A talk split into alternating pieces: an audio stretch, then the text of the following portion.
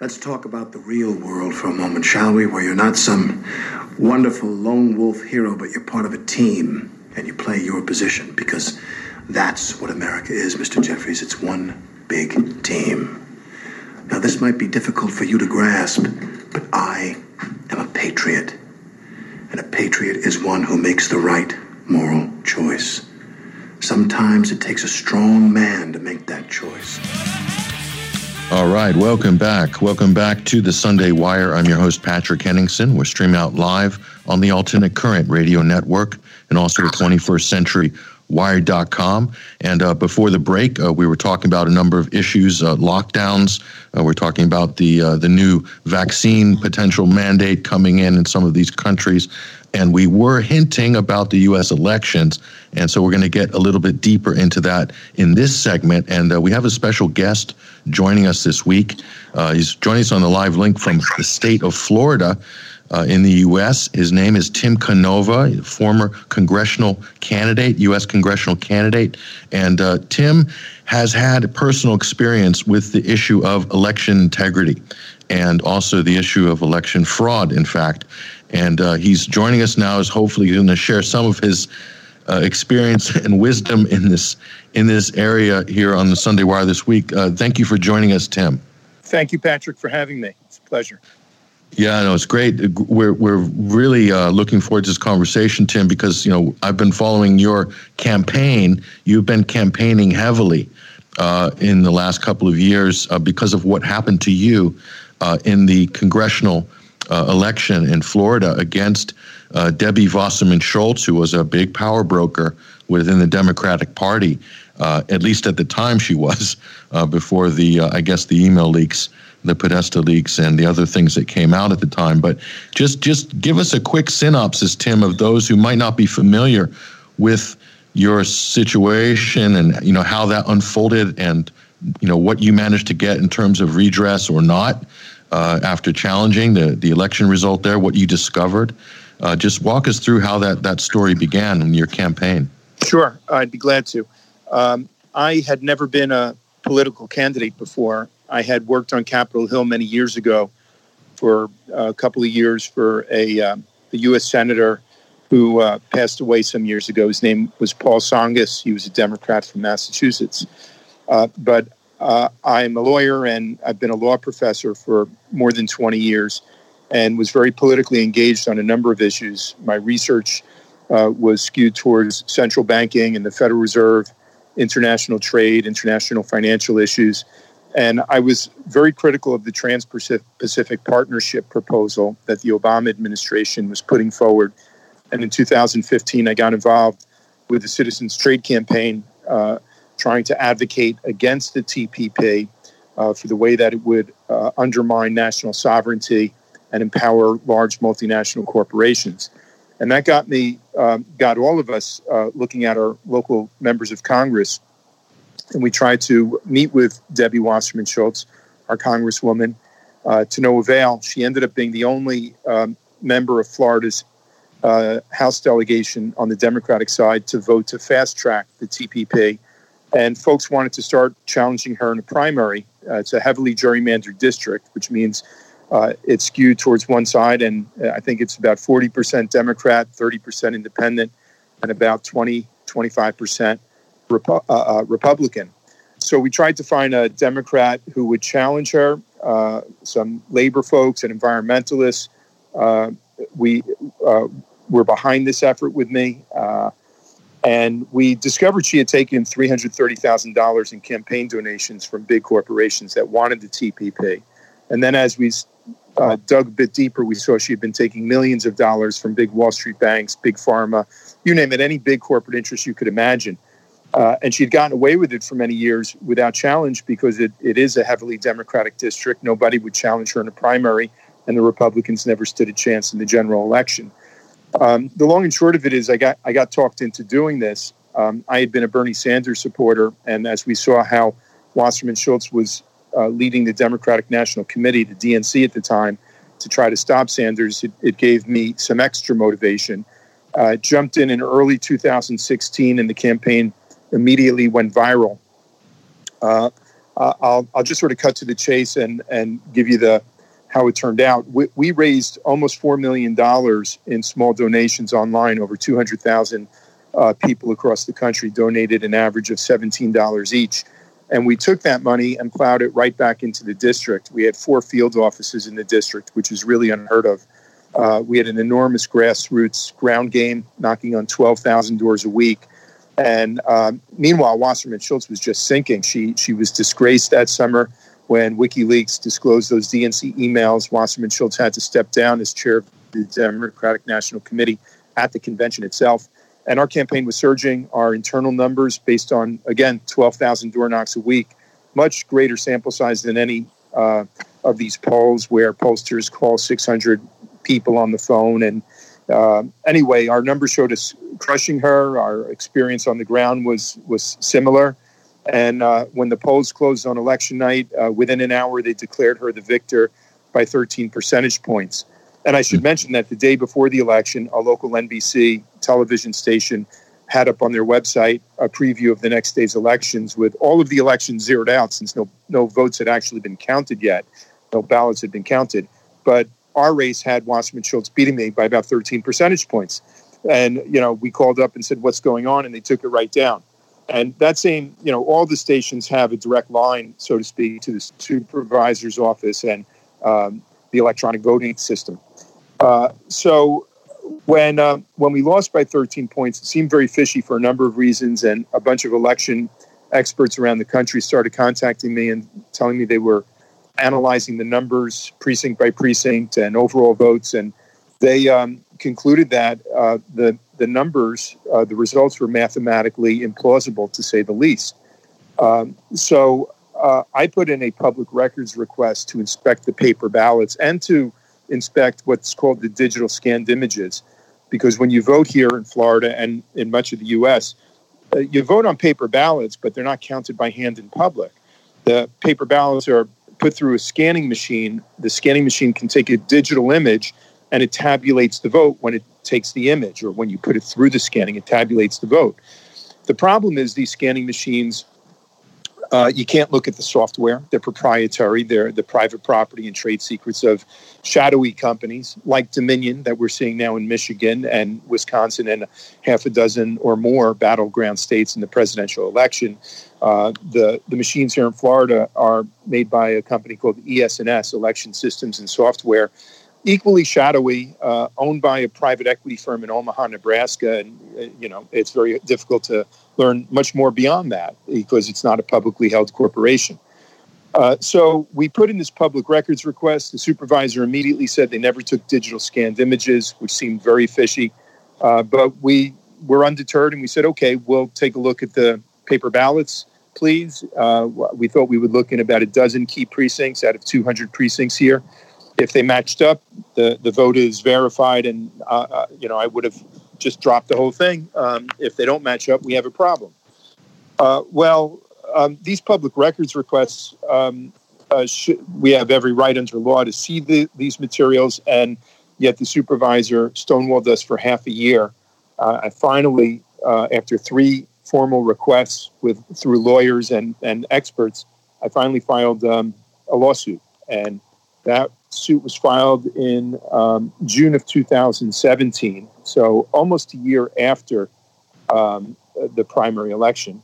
And um, while the lawsuit was pending, the supervisor of elections um, at the time, Brenda Snipes was her name, uh, ordered the destruction of every ballot that had been cast in Broward County.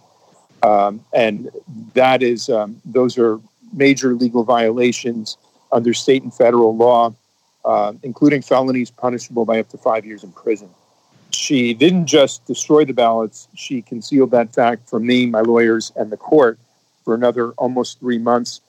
Uh, we took her deposition, sworn deposition in the in the public records case that you know my lawsuit, uh, so sworn videotape deposition in which she admitted to the ballot destruction.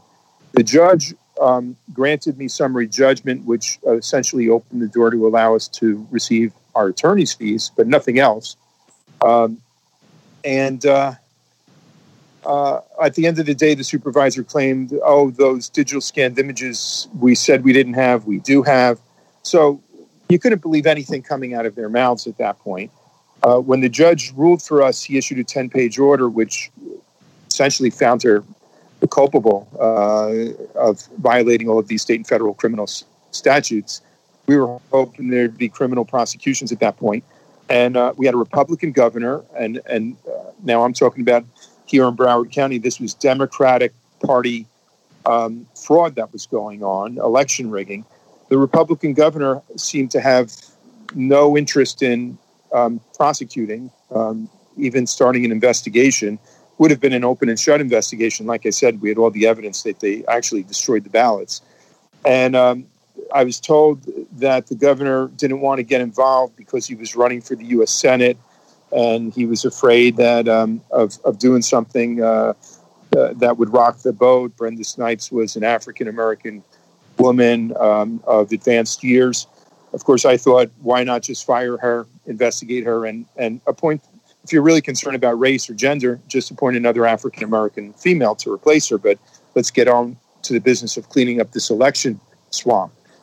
Uh, well, that didn't happen. We did, my lawyer spoke with the acting U.S. attorney, uh, Benjamin Greenberg, for almost two hours. Um, Greenberg seemed very excited about prosecuting. Uh, when I spoke to him on the phone at that point, uh, after all, again, an open and shut case. But Greenberg went up to Washington, D.C. for a week of meetings at the Justice Department, including with Rod Rosenstein, the Deputy Attorney General, who um, had already appointed uh, Robert Mueller to investigate the Trump administration, um, the Trump campaign for alleged collusion with Russia. Uh, and uh, Greenberg came back to Florida after a week of meetings at the Justice Department, and suddenly uh, no investigation. So there's never been a prosecution here. Um, I ran again in 2018 as an independent, um, had a, a, real spirited campaign. I thought uh, as an independent we'd have a decent chance to win a three way race, um, uh, given the demographics of this district and Wasserman Schultz's continuing unpopularity. Uh, there had been a Republican news outlet that published a report that there was a poll that was being suppressed that showed Wasserman Schultz and, and myself tied at 34% each in a dead heat with the Republican back at 13% and about 18% undecided. So we thought we had a good chance in that home stretch, and we were certainly gaining a lot of momentum at the end. Um, the polls closed. She was declared the victor, and I was pinned down at a uh, very unlikely low percentage, 5%, they said. And what was striking about it, it wasn't just 5% of the overall vote, it was 5% for every single demographic group black, white, Hispanic, male, female, Republican, Democrat, Independent, and every precinct, regardless of size or location in the district. Um, one of the nation's leading uh, uh, scientists in, in mathematical science or computational science, I guess you would call it, uh, Dr. David Bader, said the results were uh, as unlikely as winning the lottery every day for a year. So I, I, made a lot of noise. I was arguing that if they got away with this, um, they would rig the primaries again in two, 2020 against Sanders. I should say that those who studied this, um, my both of my elections statistically, said that they could only be explained by a manipulation of the software, and it would only take manipulating a few lines of the source code to get the um, the results uh, that we saw. And they had similar uh, analysis and charts or graphs of um, the election results in many primaries in which Sanders somehow lost to Hillary Clinton when he was ahead in the polls and the exit polls. Um, and sure enough, it certainly seems like they did it to Sanders again in 2020 with Joe Biden in third and fourth place in many polls.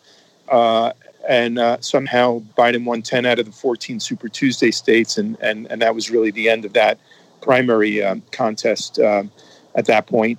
And now, of course, um, major concerns that uh, the machines were manipulated in the state of Michigan, uh, maybe Wisconsin, and maybe half a dozen other battleground states where they used the Dominion voting system. Um, I spoke to my experts um, just to, you know, verify. I said we have ES&S system here, not Dominion, and they said doesn't matter. They have the same functionality, um, the same kind of fractionalized voting tabulation system that could be manipulated um, to engineer any election result. They could cap any candidate at any percent they want, whether it's 43% or 5% what you're talking about very similar to uh, what they uncovered as well with with uh, Wall Street and uh, embezzling from banks by taking fractions of pennies, but doing that transaction millions of times, and then and then shipping that money off to some account in the Cayman Islands or something like that. So so so knowing what you know, and and also the experience you've had is is unbelievable because you had the evidence and they they haven't prosecuted. Is so what's going on, Tim? Is there a bipartisan open secret or something with regards to election fraud where both both sides of the establishment don't want to go there because each side wants to reserve that as a as for, themselves as and when they need it? I think that's a very good way to characterize it, and it's the conclusion I reached a while ago. Uh, my lawyer, um, a Republican, uh, because of course, when I had an election lawyer uh, when I needed one running against the head of the DNC, I couldn't find a, a, Democrat election lawyer who I could trust and who wasn't conflicted out. Uh, my Republican election lawyer was well connected, and I said to him, We've got all the evidence. Uh, the Republicans for years have been complaining about Brenda Snipes, Broward County, voter fraud. We have her, you know, ready. I mean, uh, we've done all the legwork. Uh, why don't they prosecute? I don't understand it. And he didn't understand it. And he got back to me a couple of weeks later and told me they were not going to lift a finger to help me because they would rather have Debbie Wasserman Schultz than me in Congress. So this is the Republican establishment. And he said it was because they have the same friends as Debbie. Um, friends? What do you mean? Well, the corporate lobbyists and political consultants that represent the huge corporate interests that dominate Florida politics, both uh, and and these corporate interests contribute um, tens of millions of dollars. Actually, over the course of the last 20 or 30 years, hundreds of millions of dollars to both parties. Uh, the same corporate interests will contribute heavily to both parties. So they, they own both parties in many ways. Uh, it, there seems to be evidence that um, the reason Hillary Clinton did not contest um, in 2016 in some key states where it was close, like Wisconsin, I believe, was that the, if they had done a real recount, it would have come out that the Democrats were rigging machines in many counties in, in that state. Uh, so I don't know. Does this happen on a county by county basis around the country? Is it only in key elections?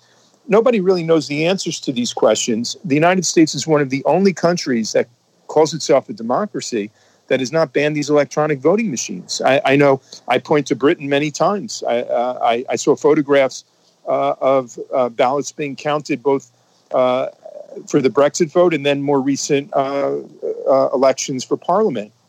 And in those photographs, you see people sitting at a counting table, and there's a you know somebody representing Labour, somebody the Tory, somebody the Liberal Party, and uh, the ballot is passed uh, down the table, and each each counter marks their uh, sheet of, and, and, then it's time for the next ballot. And while it's labor intensive and might take some time, it's completely transparent and verifiable. And in this country, uh, our system is nowhere near anything like that. And then there's, you know, the question of Donald Trump. Uh, you know, he is not, you could say, beloved by even the Republican establishment. And um, uh, did Trump and his team not see this coming? I have a hard time believing that. Um, they had their eyes on Broward County uh, not just in my race uh, and what happened to me in 2016 and 18, but also the race for governor and U.S. senator in Florida also both crash landed in Broward County. Um, so they've had time to prepare uh, for this. There's lots of speculation that um, they have a lot of the evidence they need um, of the computer programs, uh, that maybe they've even seized the servers, which amazingly enough uh, for Dominion are overseas. Uh, so uh, I think this presidential election is far from over, even though the American news media says uh, has said from uh, really uh, almost day one that Trump lost and, and Biden won. But there's a full month before the electoral college um, essentially. The, the, the members of the electoral college are selected. so during that month, I imagine there'll be plenty of court challenges, and who knows, maybe going right up to the Supreme Court.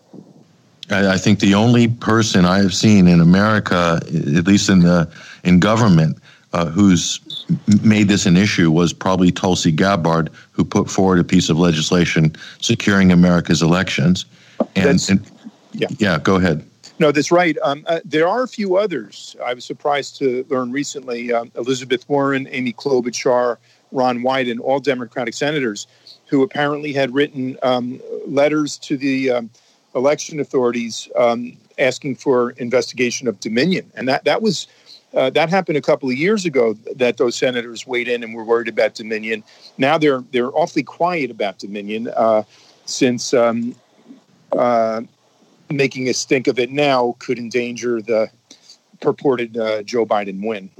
And uh, the other thing is the, the the predicate, if you will, uh, for the the 2020 election was mail-in ballots were necessary because of the pandemic and and it's never happened in history. This is unprecedented that you would just flood uh, residents with with mail-in ballots. And a lot of critics said ahead of time that you know this this really opens things up to potential fraud, uh, and the system hasn't had to deal with that. Or doesn't isn't equipped to deal with that in also removing signature verifications mm-hmm. in Georgia and I believe Pennsylvania. There were uh, right lots of lawsuits that were filed by uh, Democrat uh, activist groups and PACs before. I think 300 lawsuits in total to, to remove the um, the, the checks and verification checks for for postal votes, mail-in ballots, and here and lo and behold, that narrative was set up ahead of time.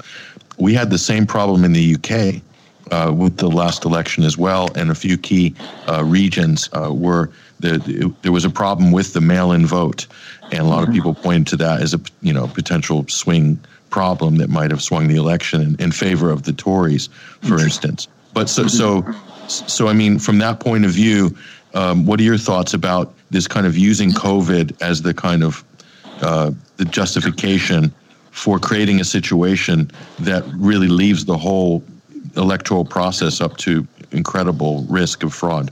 Uh, it's it's a fraudulent argument they made that COVID justified any of this. Uh, it, you know, for weeks now, many weeks, um, the shutdowns kind of slowly started to be lifted. People are going to grocery stores and car washes and you name it, wearing their masks and social distancing. But going to um, vote in person is somehow too dangerous for them to do. Uh, so the situation here is that these mail-in ballots in the past, uh, those who requested mail-in ballots got mail-in ballots, but here they they sort of shifted it so that mail-in ballots were just mailed out en masse to in some states, um, even to folks who were not requesting it. Uh, and then there are reports that uh, on election night, uh, when people kind of went to sleep at two or three in the morning, I think Trump had spoken at around two in the morning, and he had warned, uh, "Watch out for uh, 4 a.m. Uh, dumps of ballots." And then we wake up, and there were reports that at four or five o'clock in the morning, in some of these key states, there were major dumps, and reports that I think one I read that in Michigan, 138,000 mail-in ballots were uh, flooded into the system, and they were like all Biden votes, like I mean, 100% Biden votes. And what's even more or as suspicious, you could say, is that not just that there were no votes for Donald Trump, but these ballots, people voted for Joe Biden, but they didn't bother voting for United States Senate or congressional races or governor races. Uh, none of the down ballots uh, uh, uh races were votes cast. So there's so much, so many reasons to be suspicious of this, and there needs to be major investigations and the courts need to do their job and to determine uh, the facts of what happened. Uh, and I, I uh, would imagine that is where where things are heading this this coming week in many ways. And uh, so you have the media is really on a full court press right now in the U.S. Uh, the New York Times said uh, this is the safest, most secure election in history. All these uh, uh, election officials nationwide agree. It's, this sounds like the intelligence community's assessment of RussiaGate. Everyone agrees yeah. that this was the securest exactly. Election. So that that's all going on, and there's this real push to basically put put down on Twitter, on on social media, put down any questions or bring up the issue of election fraud, saying it's not true. They're even censoring the president.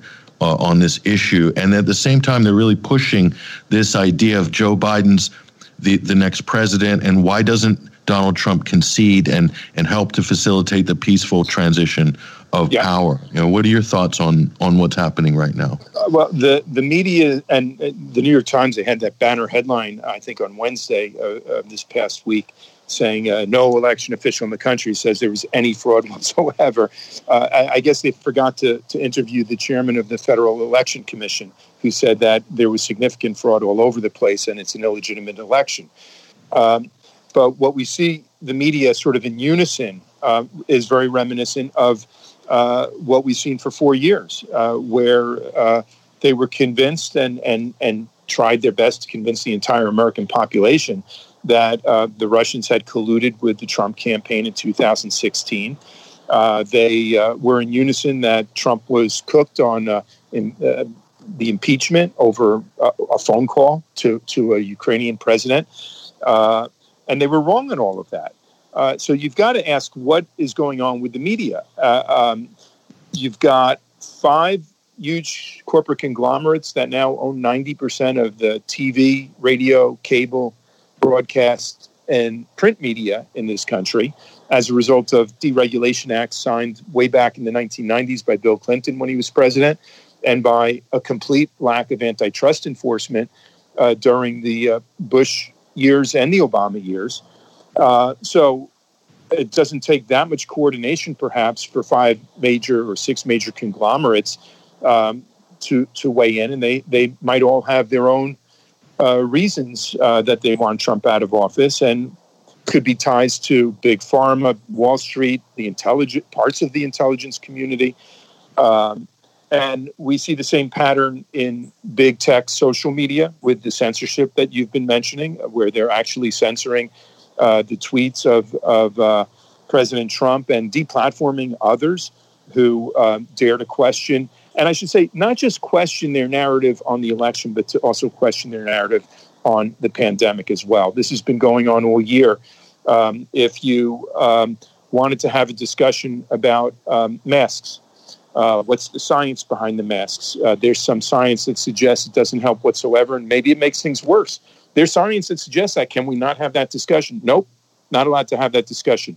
Can we have a discussion about hydroxychloroquine and other therapeutics? No, uh, Donald Trump mentioned it, so it's got to be fake. It's got to be, you know, part of his nefarious agenda to kill everybody. Um, and it's been this way on the, the shutdowns, on vaccines. Um, so, you know, the First Amendment that guarantees freedom of speech and freedom of the press is the First Amendment. It's not the second or the fourth or the tenth. It's the First Amendment. It, it's it's first for a reason that you need a marketplace of ideas and marketplace for information to have a real democracy uh, where citizens are involved in asking questions and reasoning through the issues and the candidates together. And th- this is a major impediment to democracy. So here we are in 2020 where it, and I should say it's not just 2020. Uh, uh, we started to see this in, in recent years. It doesn't look like much of a democracy at all.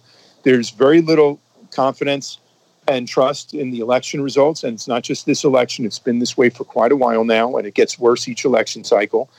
And um, there's not much in the way of free speech and vibrant public debate on all kinds of issues. So this is a country that looks much more like an authoritarian system uh, with a um, uh, where politics is really um, manufactured and um, handed down with very limited choices for the population.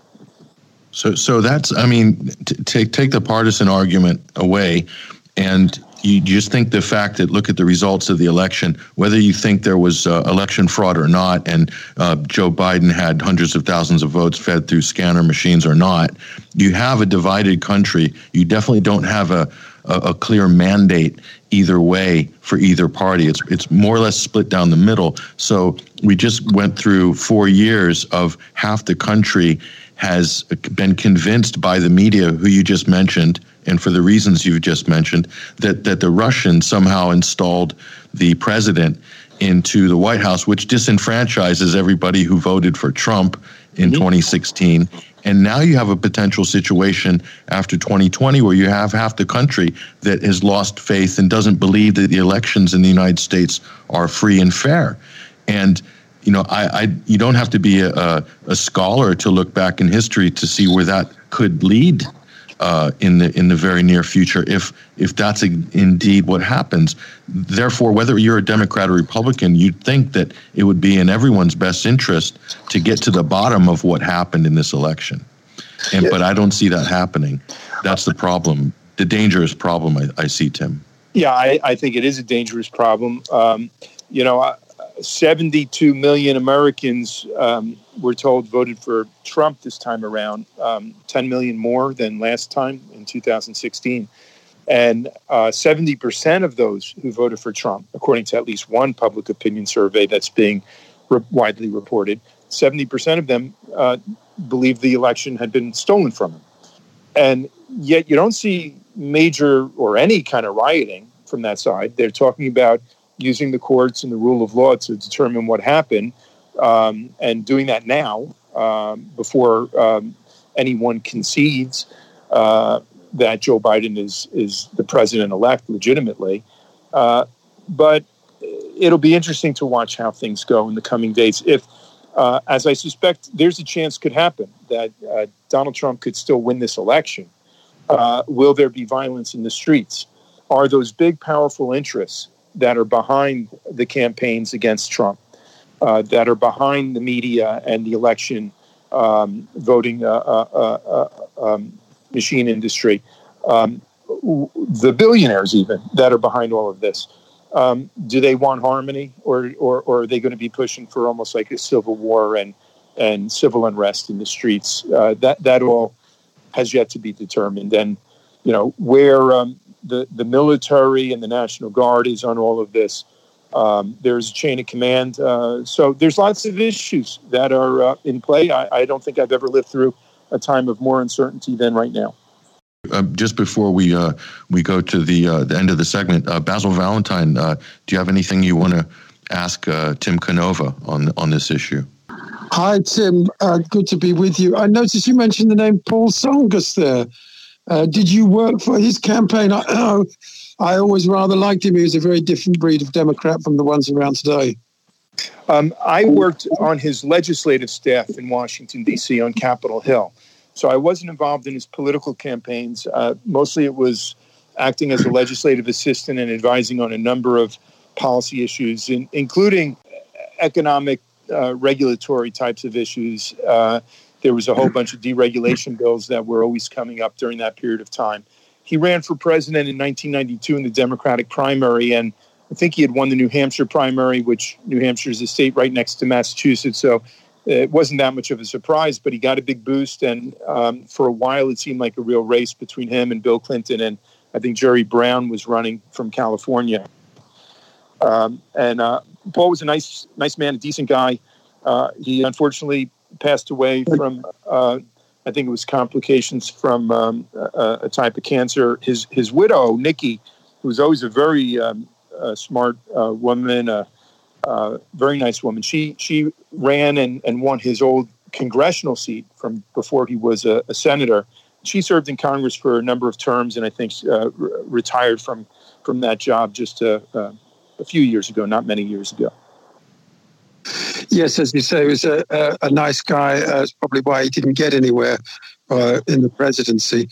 Um, the list of, you know, really good candidates who could have gone a long way in presidential elections, I'm sure you know, ignore, you know, includes people like Dennis Kucinich on uh, the Democrat side and Ron Paul on the Republican side, both of whom I think were shafted, for want of a better expression, both at the ballot box, but before they'd even got to the ballot box by the media, who refused to acknowledge them as top tier candidates.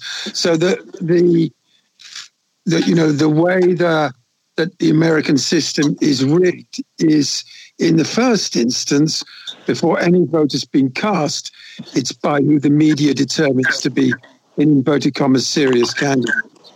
Uh, yes. And thereafter, should, by any chance, like Ron Paul did, um, those uh, candidates that the corporate media ignore actually make it, you know, to the debate stage and then to the primaries themselves, mm-hmm. then of course the um, the jiggery pokery has to come into play. I mean, as you said, I, I was enormously suspicious of what went on this year on Super Tuesday. Uh, mm-hmm. You know, Bernie was cruising to victory. Yes. And Biden's campaign was on a life support machine, yeah. uh, which he appeared to be on himself as well. You yep. know, but and in then addition to in addition to a life support machine, perhaps a rigged electronic voting machine. North Carolina went his way, and then you know the entire Democratic field folded and chucked their cards in with him. Yeah, uh, but still wasn't enough to put him in in front in any you know meaningful, genuine poll. Yeah. And then, like you say, he won 12 out of 14 on Super Tuesday from nowhere, and it was all over. And it was very, very strange. Yeah. Put it that way. Absolutely. Very strange. Um, I would like to add just one name. In uh, you, you, named a number of really great um, candidates in Ron Paul and Dennis Kucinich. There was also Paul Wellstone, a, a fantastic U.S. senator who had defied the Bush administration in opposing the Iraq War at a time when Wellstone was up for reelection and started surging in the polls until he um, died in a, a um, an unfortunate small plane crash with his wife and daughter in the plane as well. Um, so there's all kinds of um, crossroads we've seen in American politics, and um, they always seem to um, prevent a popular uh, people's kind of a candidate from emerging. Yeah, yeah, abs- absolutely, absolutely. Yeah, we're still scratching our head about what happened last Super Tuesday. I just still can't work that that one out. But now it makes more sense looking at what we've just witnessed in the in the last couple of weeks. It yeah. makes perfect sense, in fact. But uh, so so anyway, last last words, Tim. I mean, where do we stand right now here? Um, I, I've never seen any deep look like we're seeing right now at uh, companies like Dominion, for instance, at the technology, looking at the software, uh, the supposed glitches, uh, people auditing the source code right now. There's tons of people out there independently looking at this. There's right. I've never seen an effort like this, even though it's being suppressed by the mainstream media. I've never seen it this developed, like people really looking at this issue in a serious way, like we've never have before. Do you think there's a chance that some resolution, some redress might come out of this situation? Do they have enough time legally? Uh, just your final thoughts on where things stand right now with the legal challenges that uh, the the White House is is making? I, I think there is um, ample time uh, for the legal challenges to election results to go forward in any state where there's been major irregularities, whether it's the flood of the absentee ballots, the, the mail in ballots without verification, or uh, any state that had a Dominion voting system at this point. I do think there's ample time. Um, I, I find it exciting and I'm hopeful that for the first time, uh, these electronic voting systems are coming under um, major scrutiny. And yes, it's true, the media will ignore that completely and downplay it. And I think it's shameful that Democrats uh, are downplaying it. Uh, you know, if it were reversed and Donald Trump was uh, the winner and Joe Biden was in second place, and there was evidence that uh, electronic voting machines had manipulated the vote for Trump, you could bet the, the Democrats would be up on their uh, high horses complaining about it. Uh, but, you know, because the outcome is uh, the way it is right now, or how they think it is, um, they're circling the wagons and saying, no, it's impossible to rig these elections. And, and it, it, you know, the hypocrisy is amazing. They spent four years saying that our elections were vulnerable to hacking from Russia, and now suddenly they're the most perfect, secure election system. Uh, you know, when I uh, over four years, over a four year period, I've been trying to wake people up to, to uh, these facts. And um, most people want to just sort of believe that the election system is secure the way they would want to believe in Santa Claus, I suppose. Mm-hmm. Um, and I had um, the will, but not the means, uh, you could say, um, to to change things. Uh, I think Donald Trump has both the will and the means. Uh, I, I, don't think he's about to give up. and nor should he at this point. There are too many people who voted for him who um, he owes it uh, to them to see this through. And um, I, I, think uh, we could be in for quite a lot of um, startling developments between now and, well, in the next few weeks. And don't forget that in, in 2000, Al Gore was proclaimed the winner, and for something like um, more than 30 days, people refer, referring to him as the president elect, and he never became president. Yeah, 30, 37 days, and not, not far from where you are either. Uh, right. That controversy went down. Is, is there still any shadow from that, uh, Tim, in Florida from the 2000 election, or you know, what are people's feelings about 2000? Well, it, it does seem very far in the past, and there are a lot of voters who, you know, were, um, uh, you know, not very old. Uh, they were young children, you could say, when when that happened so there's not a lot of memory of it. It's an interesting watershed election, I think, because it discredited paper ballots um, to such mm. a degree, and the federal government came in with multi-billion-dollar packages to subsidize the um, growth of the uh, electronic voting machine industry. And I, I, believe they really reached the wrong conclusions um, about paper ballots when that happened. I suppose the, the right conclusion would be to not design paper ballots where you've got to punch um, a hole through a piece of paper. Uh, it, it's, you, you, don't have to go fr- from that all the way to having electronic voting machines that uh, have proprietary software that you can't inspect, and they have back doors where hackers can get in from anywhere in the world. Yeah, no, that's so important that you point that out. That the Florida controversy was the pretext for the the massive rollout of of electronic voting systems, ironically, or not, depending on which. Uh, but um, Tim, Tim, fantastic to hear from you and and to get some of the details of you know your your case and your battle there with the uh, Democratic Party machine in in Broward County, Florida. And uh, yeah, and we just want to thank you for you know all your efforts on this front and continuing efforts uh, as well to to raise awareness on this important issue.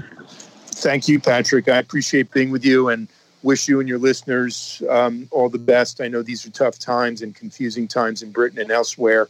I'm certainly hoping these uh, shutdowns um, uh, end pretty soon and that there will really be a return to some kind of uh, nor- normal life um, as we uh, uh, maybe could define it pre pandemic. So yes. I wish, wish you all the best and thank you for your interest and, and for having me on. No, thank you very much. There, there he goes, ladies and gentlemen. That's Tim Canova. If you go to our show page, we've linked to his uh, Twitter feed uh, up at 21st Century Wire. So follow Tim uh, on on uh, social media, and you'll see a lot of interesting posts and stuff that he's doing. Uh, so I do recommend that heavily. Look, we're going to take a short break and come back for a final segment of Overdrive. I'm here with Basil Valentine. This is the Sunday Wire. Stick around. We'll be right back.